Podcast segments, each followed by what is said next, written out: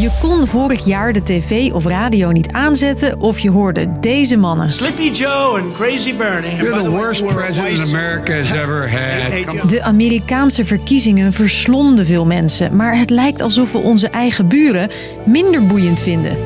Guten Abend, liebe Zuschauer. Herzlich willkommen zum Dreikampf der Spitzenkandidaten. Best gek eigenlijk als je bedenkt wat Duitsland voor ons betekent. En daarom vertel ik, Chrisje, je in deze aflevering waarom de Duitse verkiezingen zo belangrijk voor ons zijn. Lang verhaal kort. Een podcast van NOS op 3 en 3FM. Meine Damen und Herren, Ik weet niet hoe het met jullie zit, maar ik herinner me bijna geen Duitsland zonder Merkel. es war mir eine große Freude. Es war mir eine Ehre. Herzlichen Dank. En na bijna 16 jaar Merkel aan de macht doet ze niet meer mee.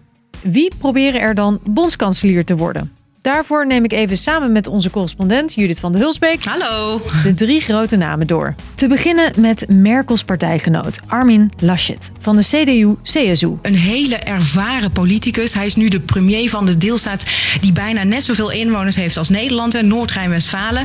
Maar hij heeft een probleem. Hij is heel onpopulair bij de kiezers. En hij heeft ook nog een, in de campagne een paar hele stomme fouten gemaakt. Bijvoorbeeld door, door te staan lachen in het overstromingsgebied. Een andere kandidaat is Olaf Scholz van de Sociaaldemocraten, de SPD. Die staat nu bovenaan. Dat heeft te maken met blunders van andere kandidaten, maar ook omdat hij als minister van Financiën het meest betrouwbaar en meest competent overkomt. Dat blijkt ook uit enquêtes. Eigenlijk is hij degene van de drie die het meest op Merkel lijkt. En dat is in Duitsland op dit moment een hele goede zaak. En dan de leider van de klimaatpartij, Die Groene, Annalena Baerbock. Een jonge, 40-jarige vrouw met twee jonge kinderen. Ja, die staat eigenlijk echt voor een echte verandering. Het leek in het begin van de campagne ook of ze echt kans had om Merkel op te volgen. Er was veel enthousiasme. Maar ze heeft een reeks blunders gemaakt. Bijvoorbeeld, ze heeft haar cv opgeleukt, zeg maar. En ook in haar boek heeft ze eh, echt hele stukken gecopy-paste. Nou, waardoor ze nu door toch heel veel mensen wordt gezien als te onervaren. En ze eigenlijk niet heel veel meer kans maakt om, om Merkel op te gaan volgen. Het wordt dus spannend voor de Duitsers en voor ons. Toch lijken die verkiezingen niet echt te leven hier. Judith heeft wel een idee hoe dat komt. Het heeft er volgens mij ook mee te maken dat het, de Duitse verkiezingen gewoon iets minder theater zijn. In ieder geval iets minder theater op het eerste gezicht. Het speelt zich allemaal wat meer af in het midden van het politieke spectrum. En ja, de kandidaten lijken wat meer op elkaar. Ja, terwijl ze wel belangrijk zijn, deze verkiezingen. Niet alleen omdat we een grens van maar liefst 544 kilometer lang met de Duitsers delen, maar ook vanwege onze economische belangen. Daar had onze koning het ook nog over tijdens zijn staatsbezoek deze zomer. Unter diese vielfältige Zusammenarbeit liegt ein starkes Fundament. Ein Fundament aus enger Freundschaft. Duitsland is ons grootste exportland. En andersom zijn wij na de VS, Frankrijk en China voor Duitsland de belangrijkste. Al is het maar vanwege onze haven.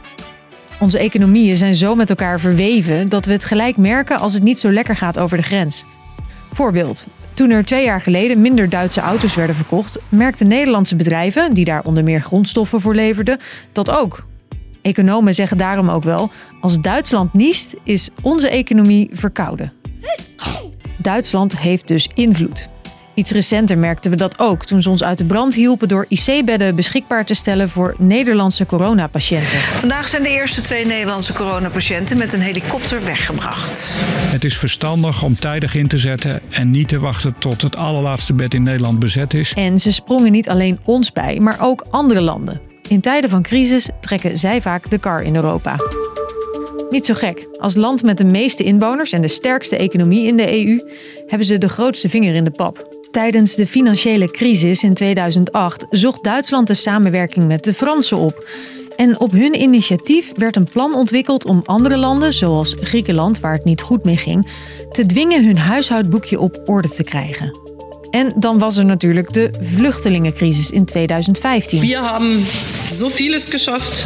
Wir schaffen das. Wij kunnen dit aan. Ze namen van alle landen verreweg de meeste vluchtelingen op. En daarna volgden andere landen haar voorbeeld, ook Nederland.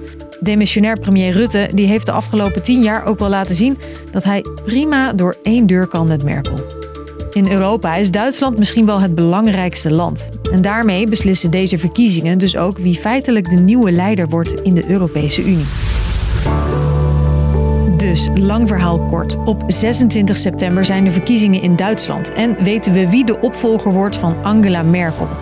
Belangrijk voor Nederland, want het gaat niet alleen om onze buren, maar ook over onze belangrijkste handelspartner.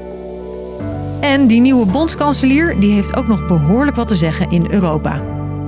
En wij hebben ook behoorlijk wat te zeggen in je favoriete podcast-app. Morgen rond 5, dan zijn we er weer met een nieuwe aflevering. Doei!